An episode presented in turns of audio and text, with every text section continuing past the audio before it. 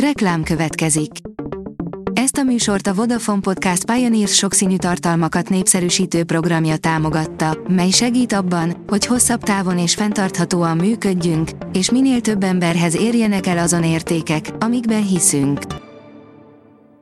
Reklám hangzott el. A hírstart szórakoztató hírei következnek. A hírfelolvasó ma is egy női robothang. Ma június 22-e, Paulina névnapja van. A Blick írja, micsoda meglepetés, az unokájával lépett színpadra Nagy Feró. Igazán fergetegesre sikeredett a hétvégi jótékonysági retróbuli a Medveparkban, és ebben nem kis része volt Nagy Feró unokájának, Patriknak is, a kisfiú megfogta a híres nagypapája kezét, felbaktatott vele a színpadra, hogy együtt adjanak elő egy dalt. A MAFA boldalon olvasható, hogy újabb budapesti mozi nyit újra csütörtökön. Ezen a héten csütörtökön kinyitja kapuit a Cirkó Geizir mozi, ahol korlátozások nélkül mozizhatnak majd a nézők. A 24.hu oldalon olvasható, hogy több százan tüntettek a Színház és Filmművészeti Egyetemért.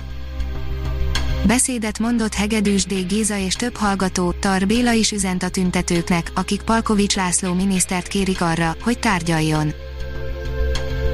Meghalt Bálint gazda, írja az IGN. Az országkertésze száz éves volt, az országkertésze, aki 1981-2009 között a Magyar Televízió Ablak című magazinjának is állandó munkatársa volt vasárnap távozott közülünk. A 061 írja, aukciós csúcsot döntött Kurt Cobain gitárja. Több mint 6 millió dollárért 1,9 milliárd forintért kelt el egy kaliforniai árverésen Kurt Cobain gitárja, amelyen alig négy hónappal halála előtt játszott a zenész az MTV Unplugged című műsorában, a 6,1 millió dolláros árvilágcsúcs a gitárárverések történetében. Szobrot állítottak J.D. Salingernek Litvániában, írja a Fidelio szoborral tisztelegnek Litvániában J.D. Salinger amerikai író, az abhegyező szerzője előtt annak a falunak a közelében, ahol ősei éltek. A portoldalon olvasható, hogy Leszi hazatér a német turisztikai hivatal ajánlásával. Ez a Leszi német, akár Methén is lehetne a neve, és az ország legszebb tájain kocogát, hogy megtalálja kis gazdáját, és itt minden szebb és életigenlőbb, mint az ehhez képest elég karcos eredetiben. A színház.org írja, a nemzet színészeiről szól a Pimoszmi új virtuális kiállítása. Új virtuális kiállítás sorozatot indított a Pimországos Színház Történeti Múzeum és Intézet, a sorozat egyes darabjai egy-egy korábban, a Bajor Gizi Színész Múzeumban megrendezett, jelentős színházi egyéniségeket bemutató időszaki kiállítás anyagát teszi újra láthatóvá.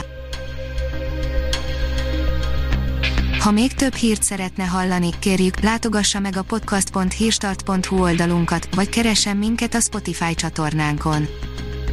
Az elhangzott hírek teljes terjedelemben elérhetőek weboldalunkon is. A hangfelolvasás nem jöhetett volna létre a Google Cloud és a Centrál Média csoport hírstart fejlesztései nélkül. A hírstart kísérleti adását hallotta, a technológiánkat folyamatosan fejlesztjük. Ha tetszett a hírblokkunk, kérjük, hogy ossza meg ismerőseivel, vagy értékelje közösségi csatornáinkon. Visszajelzése fontos számunkra. Köszönjük, hogy minket hallgatott!